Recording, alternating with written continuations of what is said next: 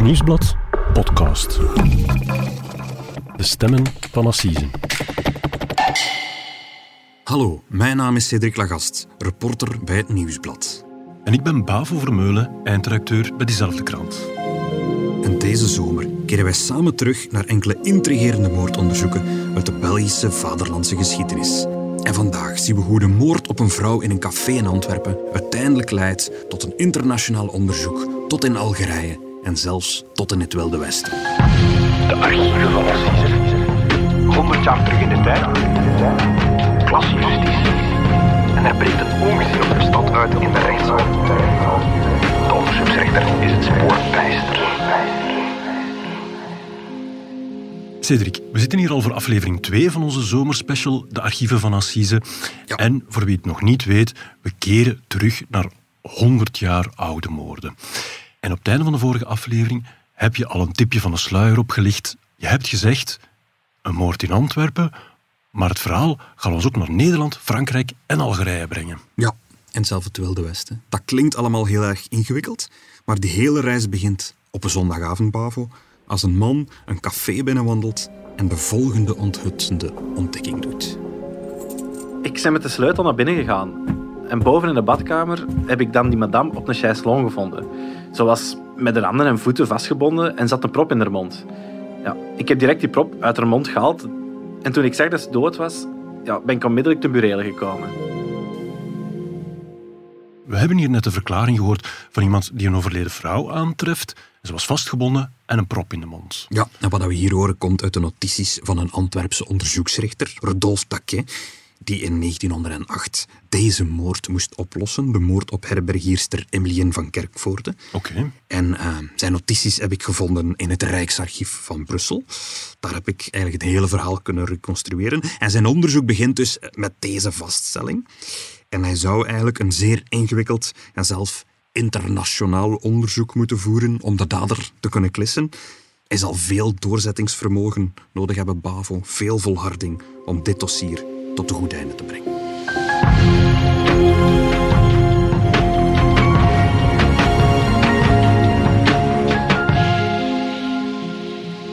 Cedric, we weten nu iets, maar weinig. We weten een moord op een vrouw.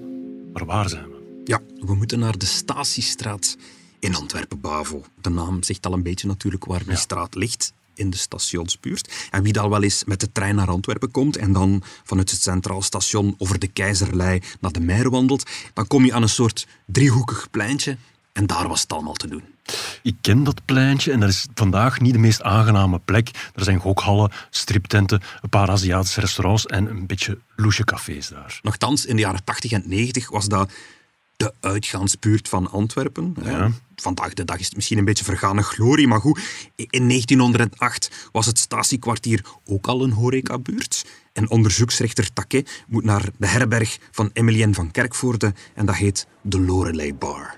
En dat was wat we nu vandaag de dag een bruine kroeg zouden noemen. Het is zo'n eh, een klein cafeetje met vier à vijf tafels. Er staat ook een toog met drie krukken voor. En in het midden van de zaal staat een houtstof. Is het een café dat vandaag nog bestaat? Er zit een plannetje eh, van het plein in het Rijksarchief en de huisnummers zijn ondertussen zo een klein beetje opgeschoven. Maar aan de hand van de vorm van het plein kan je nog zien waar het was en, en voor wie dat er binnenkort eens zou passeren. Het is het pand met de fel oranje gevel, waar nu al bijna twintig jaar het naar eigen zeggen beste Libanese restaurant van Antwerpen ligt. En de Lorelei Bar, dat is dus waar de onderzoeksrechter naartoe moet. Ja, op een zondagavond. Het is eigenlijk eh, al laat op de dag. Het is al zeven uur s'avonds als hij die herberg binnenwandelt. En uit zijn notities leren we dat hij eerst ruim de tijd neemt om het café op de gelijkvloers te onderzoeken. Hij vindt bijvoorbeeld in de bak met gezelschapsspelletjes vindt hij onder meer een boek Le Louveteau en een boek L'œil de la police.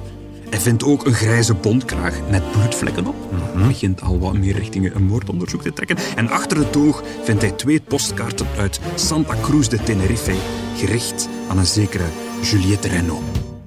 Laat me raden, dat zijn details die later nog belangrijk gaan worden. Uiteraard.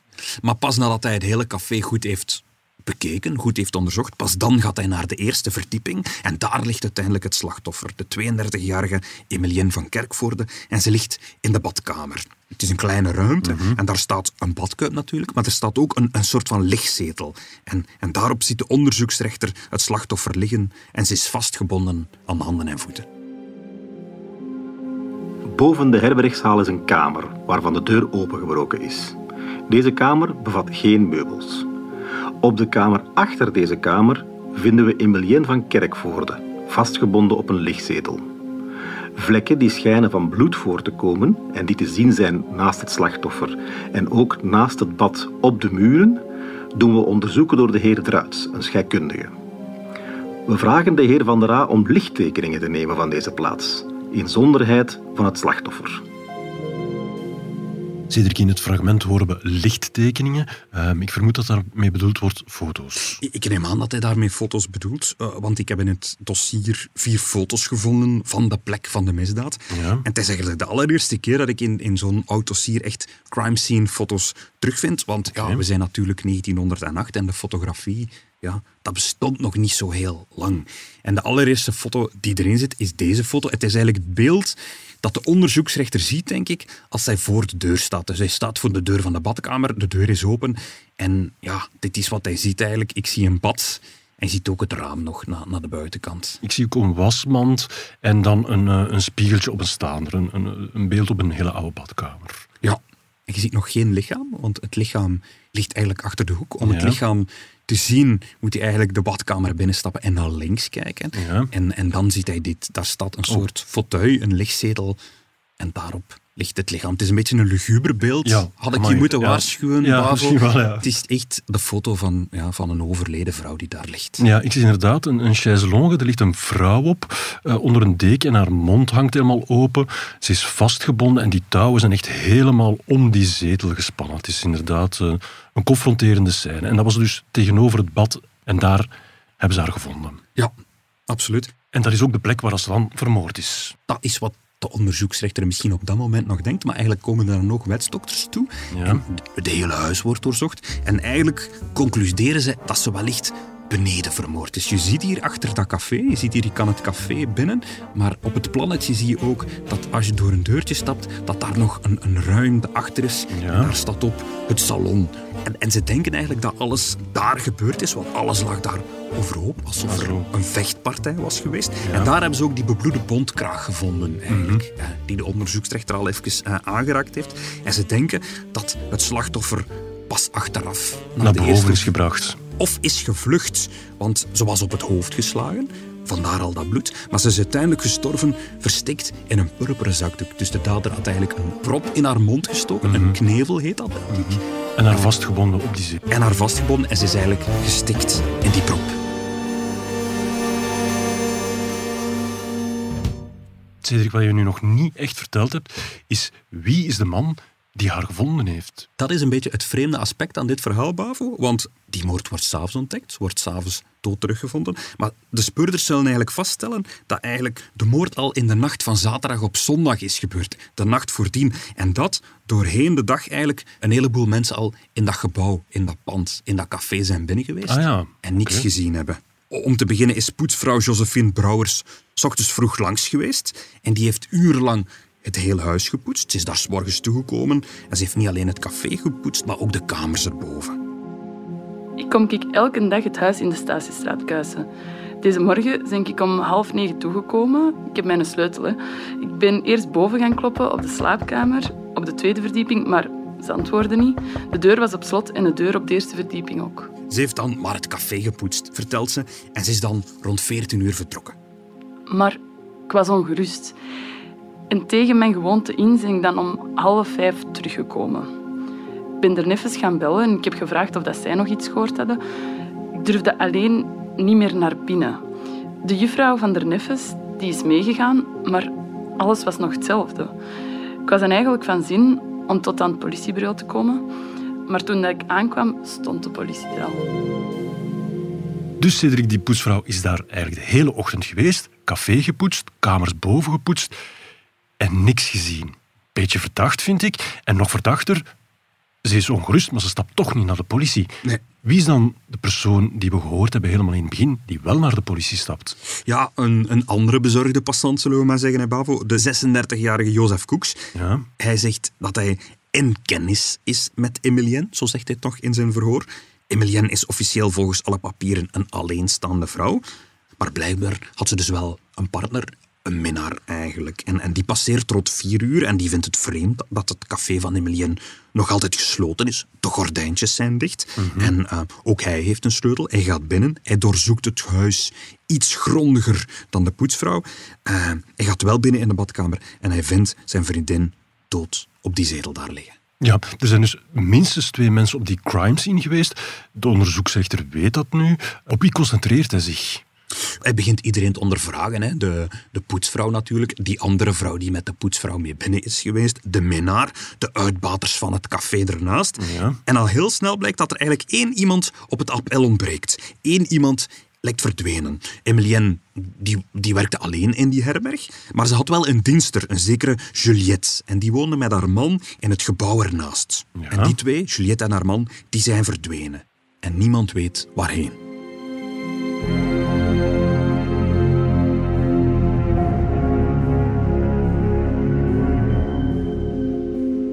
Cedric de cafébazin is vermoord en alle ogen zijn gericht op die verdwenen dienster.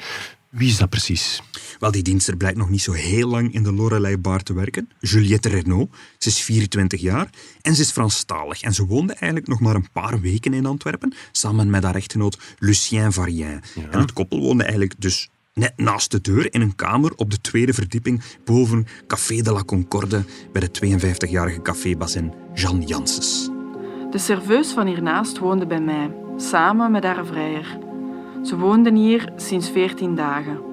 Gisteravond had ik mijn café om twee uur gesloten. De serveus werkte nog hiernaast en de vrijer zat op de kamer. Ik hoorde de vrijer de trap afkomen en naar buiten gaan. Ik ben nog gaan kijken, maar ik zag hem nergens meer. Ik denk dat hij hiernaast naar binnen is gegaan.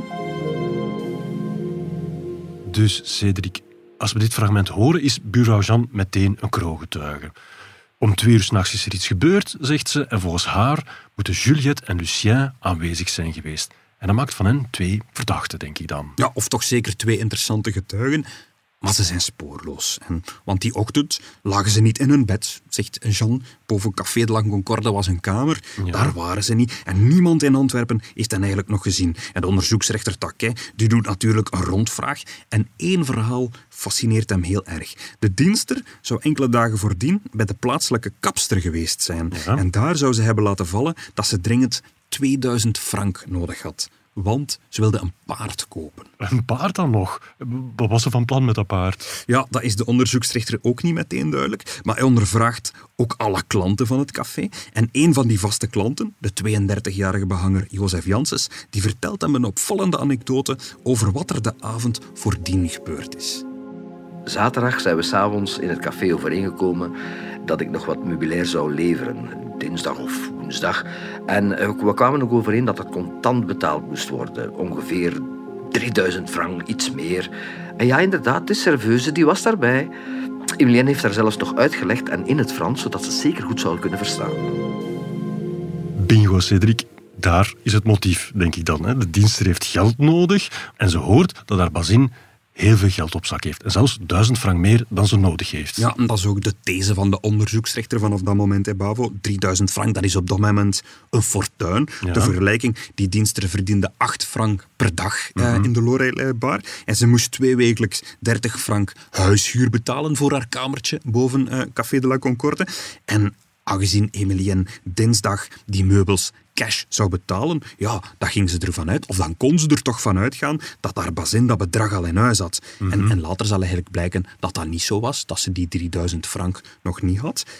Maar er is wel heel, heel wat verdwenen uit de moord. Een som van 600 frank, zo weten de speuters. Vijf gouden ringen. Ja. Een gouden juweel bezet met parels en edelstenen ter waarde van 40 frank. Twee obligaties van de stad Brussel. En twee gouden tandenstokers. En met die buit zijn dienster Juliette en haar man Lucien op de loop. Ja, maar het vreemde is, Bavo, in het logementshuis heette hij nog anders. Hij heette niet Lucien Varien, maar wel Raymond Delois. En die man blijkt wel te bestaan. En als ze opzoekingen doen, zien ze dat de echtgenote van Raymond Delois niet Juliette Renault heet, maar wel Victoria Walmak.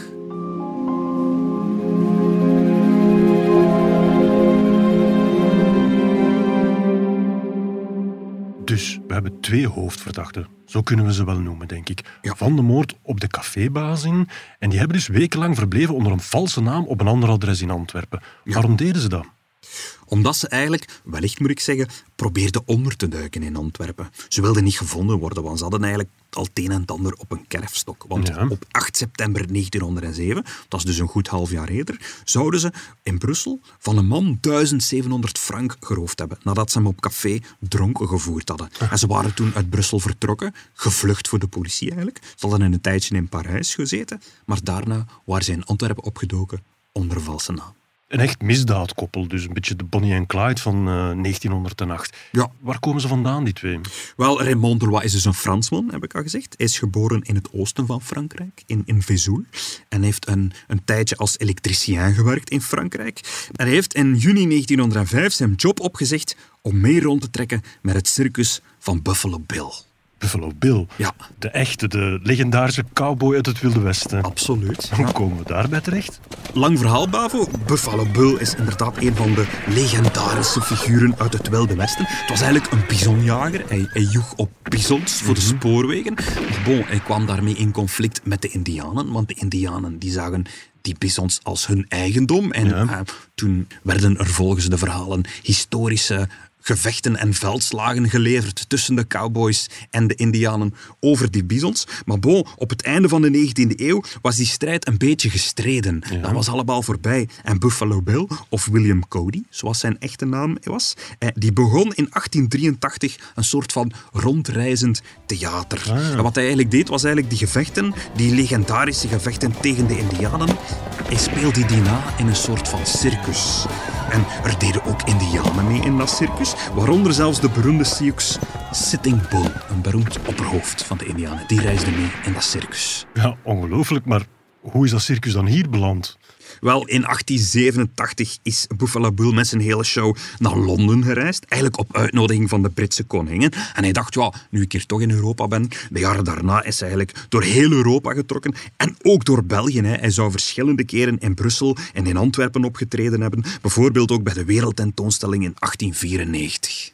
Ja, heel straf. En dus onze hoofdverdachte, Raymond Delois, die maakte deel uit van een rondreizend circus. In 1905 is hij tot dat circus toegetreden. Hè. Maar bon, er deden 250 mensen mee aan die hele show. En 200 paarden. En die moesten in drie treinen verplaatst worden van de ene stad naar de andere. Maar in 1906 was zijn allerlaatste optreden in ons land. En ook in Europa. Dat was in september 1906. En hij trad op in een Gentbrugge. Ja. De Indianen die riepen in de show Buffalo als strijdkreet. En een paar studenten, voetbalsupporters van AA Gent, die namen dat over en die begonnen dat ook te roepen tijdens de matchen van AA Gent. Die riepen ook Buffalo. En sindsdien, nu nog altijd, roepen ze Buffalo, Buffalo, AA Gent. Schitterend. Deze middag ten drie uren heeft hier in Etterbeek de eerste voorstelling plaats van het Wild West gezelschap. Buffalo Bill, die zich sedert zijn vertrek uit Straatsburg niet meer in het schieten geoefend had, heeft niets van zijn behendigheid verloren. Van de 25 in de lucht geworpen kogels trof hij er, in volle galop rijdend, liefst 23. De Indianen, de roodhuiden, hebben geheel het programma voortreffelijk uitgevoerd. En het scheelde niet veel of zij namen de zaak ernstig op. Wanneer de Indianen op hun vurige Mustangs gezeten een wilde ren kwamen aangestormd, en wanneer daarna de Amerikaanse cowboys, de Mexicaanse vaqueros en de Argentijnse gauchos en de Arabische ruiters in duizelig vaart kwamen aanrennen, dan had men toch de indruk van een stuk heel ander leven dan het onze. Een leven van wildheid en beweging, waarvan we allen gedroomd hebben toen we jong waren en dweepten met Gustave Aimard en Fenimore Cooper.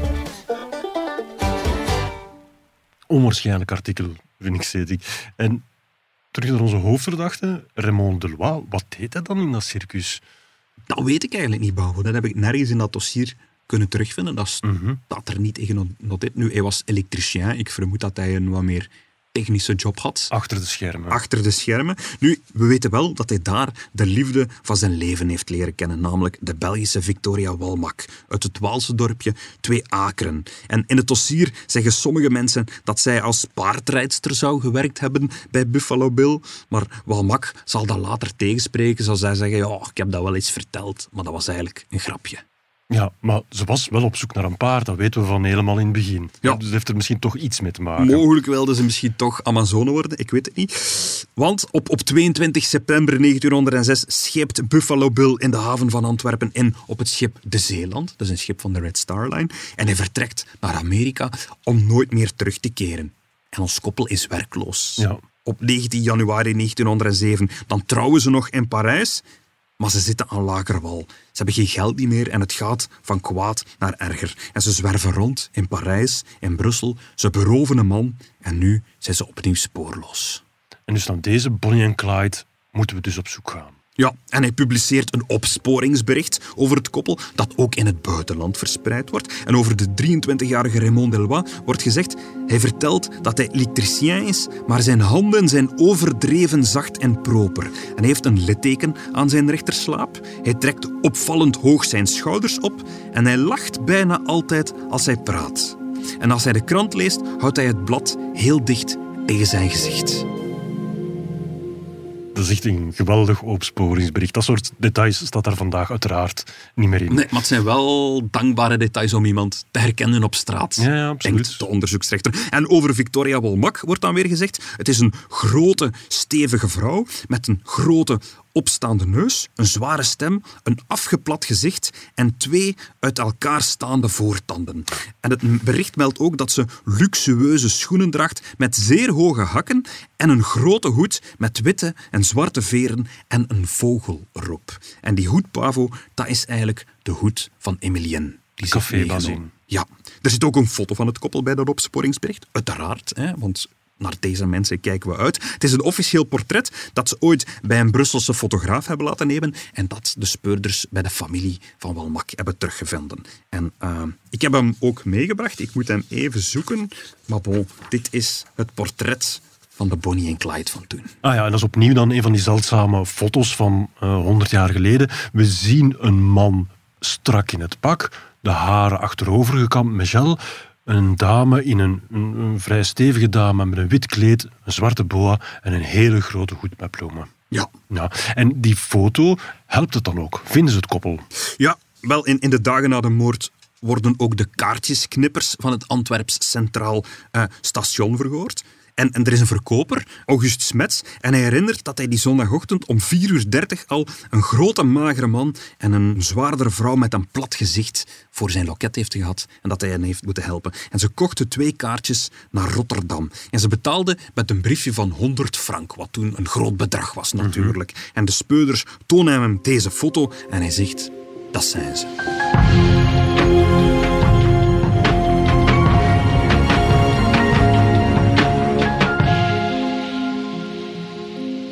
Tijd om even te resumeren, denk ik, Cedric. Om twee uur heeft de cafébazin van het pand ernaast lawaai gehoord in het huis. Dan is wellicht de moord gepleegd. Ja, exact. En dan om half vijf, dus twee uur en een half later, nemen die twee al de trein naar Rotterdam. Ja, ze zijn op de vlucht. En onze onderzoeksrechter die neemt meteen contact op natuurlijk met de Nederlandse justitie, met zijn collega's. En hij, hij laat onderzoek doen in het station in Rotterdam. En een stationsmedewerker herinnert zich nog dat hij het koppel die zondagochtend daar heeft zien toekomen en dat hij hen naar een hotel heeft gestuurd. En de Nederlandse politie die spoedt zich naar dat hotel, die rennen daarheen maar ze komen te laat. Ze zijn alweer vertrokken. Het koppel is na een ontbijt onmiddellijk naar het station teruggekeerd en ze hebben diezelfde ochtend opnieuw een trein genomen. Dit keer naar het Franse Straatsburg. Ja, dus Bonnie en Clyde zijn weer de politie te snel af. Ja. En op dat moment, als ik het goed voor heb, moet de moord nog ontdekt worden in Antwerpen. Ja, want de moord is eigenlijk pas rond zes uur s'avonds ontdekt. hè. Om zeven uur komt de onderzoeksrechter binnen in het pand. Ja. En die hele onderzoeken, die hele ondervragingen in Rotterdam, die gebeuren pas de maandag. Dan is het koppel al lang weg. Ja, en in Straatsburg kunnen ze daar dan wel gesnapt worden. De onderzoeksrechter weet via zijn Franse collega's nog te achterhalen dat ze daar opnieuw een trein hebben genomen. Allicht richting het zuiden van Frankrijk, richting Marseille zo'n Ja. beetje. Maar er is ondertussen te veel tijd verstreken, dat zijn grote stations ook en het, het spoor vervaagt. En in, de kamer van het koppel in de Statiestraat, daar vinden de speurders een kaartje van een bootmaatschappij die naar Congo vaart. En de vraag is, ja, zijn ze daarheen? Zijn ze naar Congo? Maar langzaam vervaagt het spoor. Ze zijn verdwenen. De onderzoeksrechter is het spoorbijster.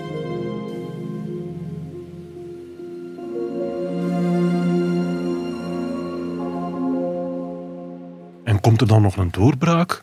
Maar het duurt nog tot begin maart, als er plots in Antwerpen een telefoon komt uit Algerije. Want het opsporingsbericht is tot in Algerije geraakt.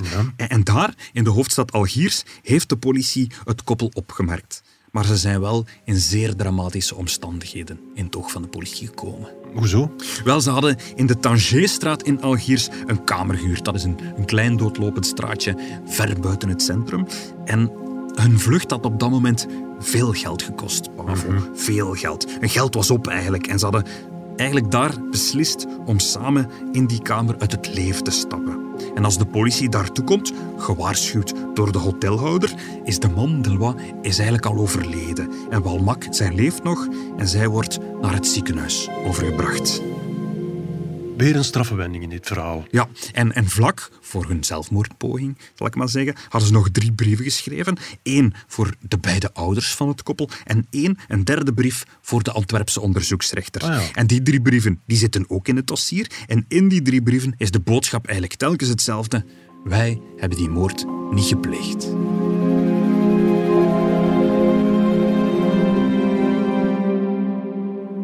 Meneer de onderzoeksrechter, u zoekt ons voor de misdaad in Antwerpen. Maar we zweren u, alvorens te sterven, dat we onschuldig zijn. Als u wil dat terecht geschieden, zoek verder en hang u niet vast aan ons. Als u deze brief ontvangt, zullen wij overleden zijn. Dat is echt heel straf, maar ik neem aan dat de onderzoeksrechter die brief niet zomaar gelooft. Dat hij extra onderzoeksdaden gaat stellen, dat hij wacht op een verhoor. Of hij wil het uit de mond van die vrouw zelf wel eens Ja, horen natuurlijk. Hè. Hij wil haar zelf ondervragen. En dat kan, hè, want ze overleeft het trauma, ze komt er bovenop. Maar er is een probleem. Je moet weten dat Algerije in 1908 nog geannexeerd was bij Frankrijk. En dat Frankrijk eigenlijk geen Franse onderdanen uitleverde aan andere landen op dat moment. Zo uitleveringsverdragen, dat, dat bestond toen nog niet. Ja, zij was geen Belgische, Walmak. Ze was wel een Belgische, ze was een Belgische vrouw, maar door haar huwelijk met Delois had ze eigenlijk de Franse nationaliteit verkregen. En, en daardoor eigenlijk kon ze niet vervolgd worden door het Belgische gerecht. Ze zegt dat ook in het dossier in een, aan een van haar Algerijnse ondervragers. Ik ben Franse, ik doe beroep op mijn Franse nationaliteit. En in het dossier zit ook nog een proces verbaal opgesteld door de onderzoeksrechter, waarin hij stelt dat Victoria Walmak aan een proces ontsnapt. Het onderzoek dooft uit.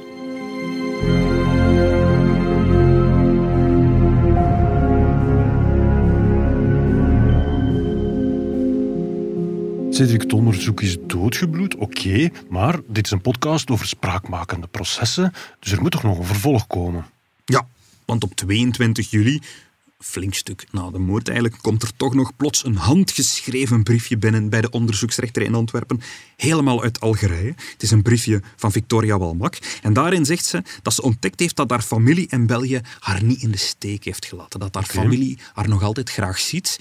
En ze wil toch haar Belgische nationaliteit terug. En ze wil naar België terugkeren. En dat gebeurt ook. En ze weet dat als ze terug in België komt, dat ze zal moeten terechtstaan. Ja, en op 18 maart 1909 verschijnt ze voor het Antwerpse Hof van Assise. Ja, op verdenking van moord. Op verdenking van roofmoord. Eigenlijk een moord met als doel om een diefstal te vergemakkelijken. Het Antwerpse gerecht is er eigenlijk van overtuigd dat zij betrokken was bij de moord op Emilien.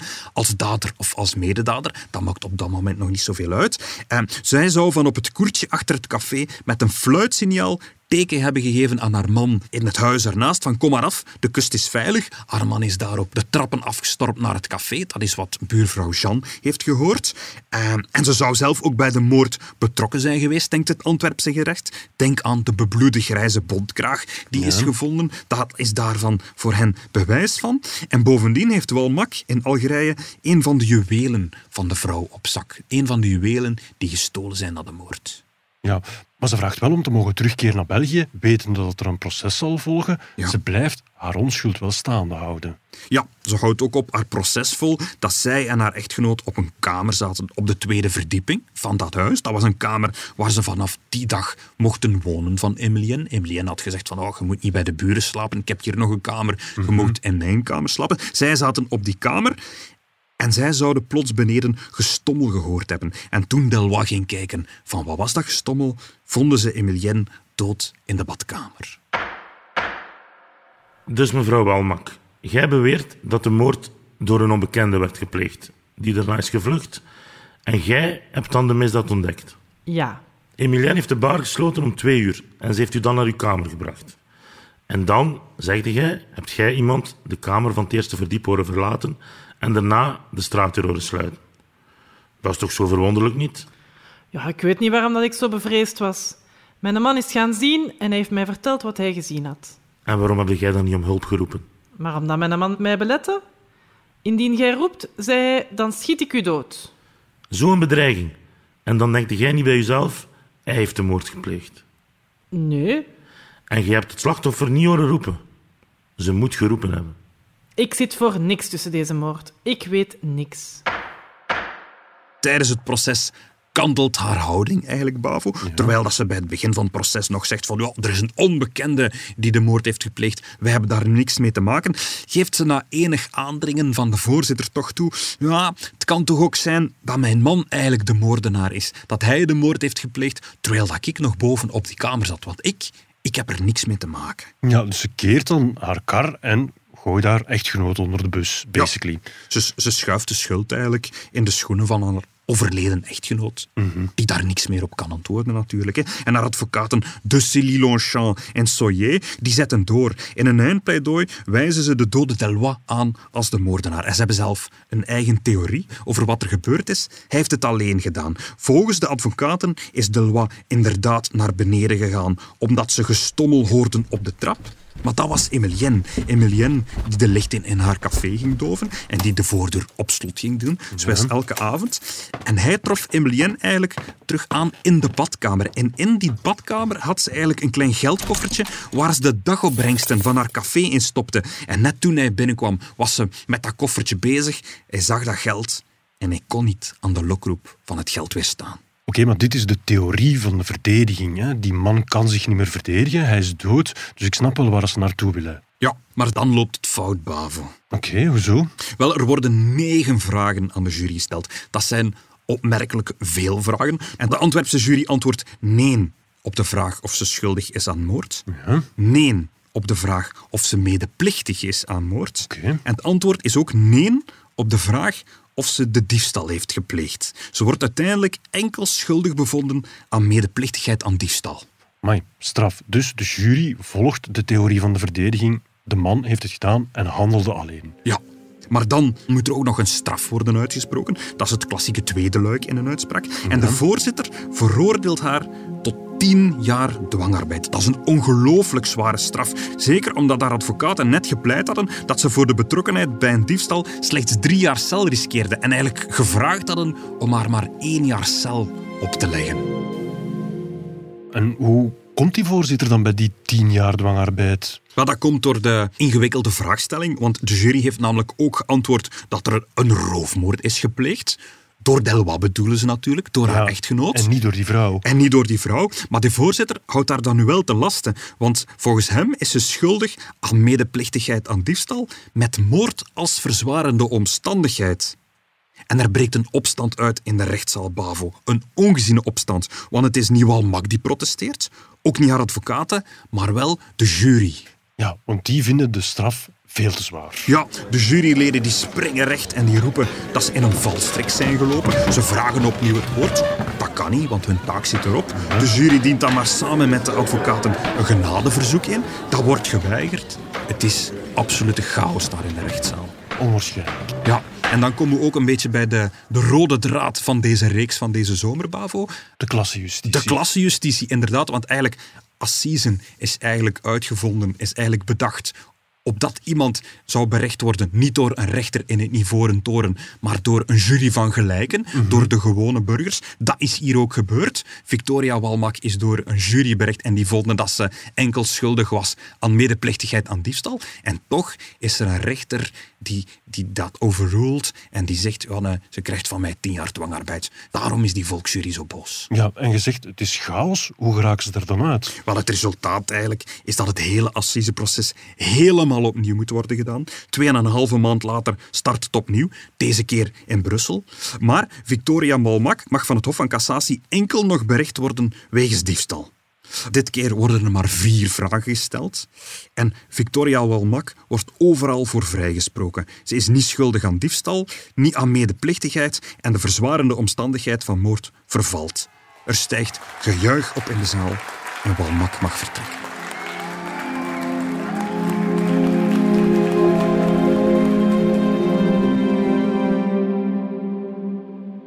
Cedric, na die onwaarschijnlijke rechtsgang mag de beschuldigde als een vrije vrouw vertrekken. Ja. Ehm, heb je nog sporen gevonden van hoe het erna met haar gaat? Ja, ze keert terug naar Twee Akeren, het kleine dorpje op de taalgrens, ergens tussen Gerardsbergen en Lessen, waar ze eigenlijk geboren is, waar ze is opgegroeid. Ze is daar op 15-jarige leeftijd vertrokken na ruzie met haar vader, maar die vader is overleden en haar moeder vangt haar weer op. Er was een journalist aanwezig bij haar thuiskomst en die pende dat zo neer. De vrijgesprokene voelde na het vonnis een wel te begrijpen angst. Hoe zouden de dorpelingen haar ontvangen? Om half negen s'avonds stapte zij uit een trein. Haar aankomst was gekend en verscheidene dorpelingen stonden haar op te wachten. Ze moest vele handen drukken, vrouwen omhelzen haar en iedereen weende. Door vrienden en kennissen vergezeld begaf zij zich naar huis. Daar wachtte haar 70-jarige moeder, die niet meer kon gaan. Voor de dorpel aarzelde Victoria. Zij dorst niet binnentreden. Door haar broeders binnengeleid trad zij voor haar moeder, viel voor haar geknield en snikte om vergiffenis. Een moeder en dochter omhelzen elkaar lang, terwijl zoete tranen haar wangen bevochtigden en de omstaanders zich diep geroerd verwijderden om dit geluk niet te verstoren. Sanderendaags kwam de burgemeester zelf het verloren schaap verzekeren dat de bevolking haar genegen was. Zelfs de verloren zoon uit het evangelie werd zo hartelijk niet verwelkomd. Dat is weer zo'n heel mooi, archaïs krantenverhaal. En ook eh, breidt een ongelooflijk einde aan een ongelooflijk verhaal. Want ze zijn die vrouw tot in Algerije moeten gaan zoeken. Dat is echt super moeilijk onderzoek geweest. Om dan vrijgesproken te worden en een warm onthaal terug thuis te krijgen. Ja, ze wordt daar door haar dorp opnieuw in de armen gesloten. Bedankt Cedric om dat opnieuw zo mooi te reconstrueren. En wat brengt je volgende week mee?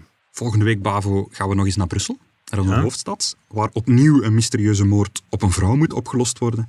En dit keer komt de oplossing van het raadsel van een klokje. Oké, ik zit al op het puntje van mijn stoel. Tot volgende week. Tot volgende week. Dit was De Stemmen van Assise, een podcast van het Nieuwsblad. De stemmen waren deze week van Bavo Vermeulen en van mezelf, Cedric Lagast. De beelden bij dit verhaal vind je op ons Instagram-kanaal. Onze dank gaat uit naar de vele stemacteurs en naar de mensen van het Rijksarchief die ons geholpen hebben bij dit verhaal. De montage gebeurde door Benjamin Hertogs van House of Media en de productie was in goede handen bij Joni Keimolen en Bert Heijvaart.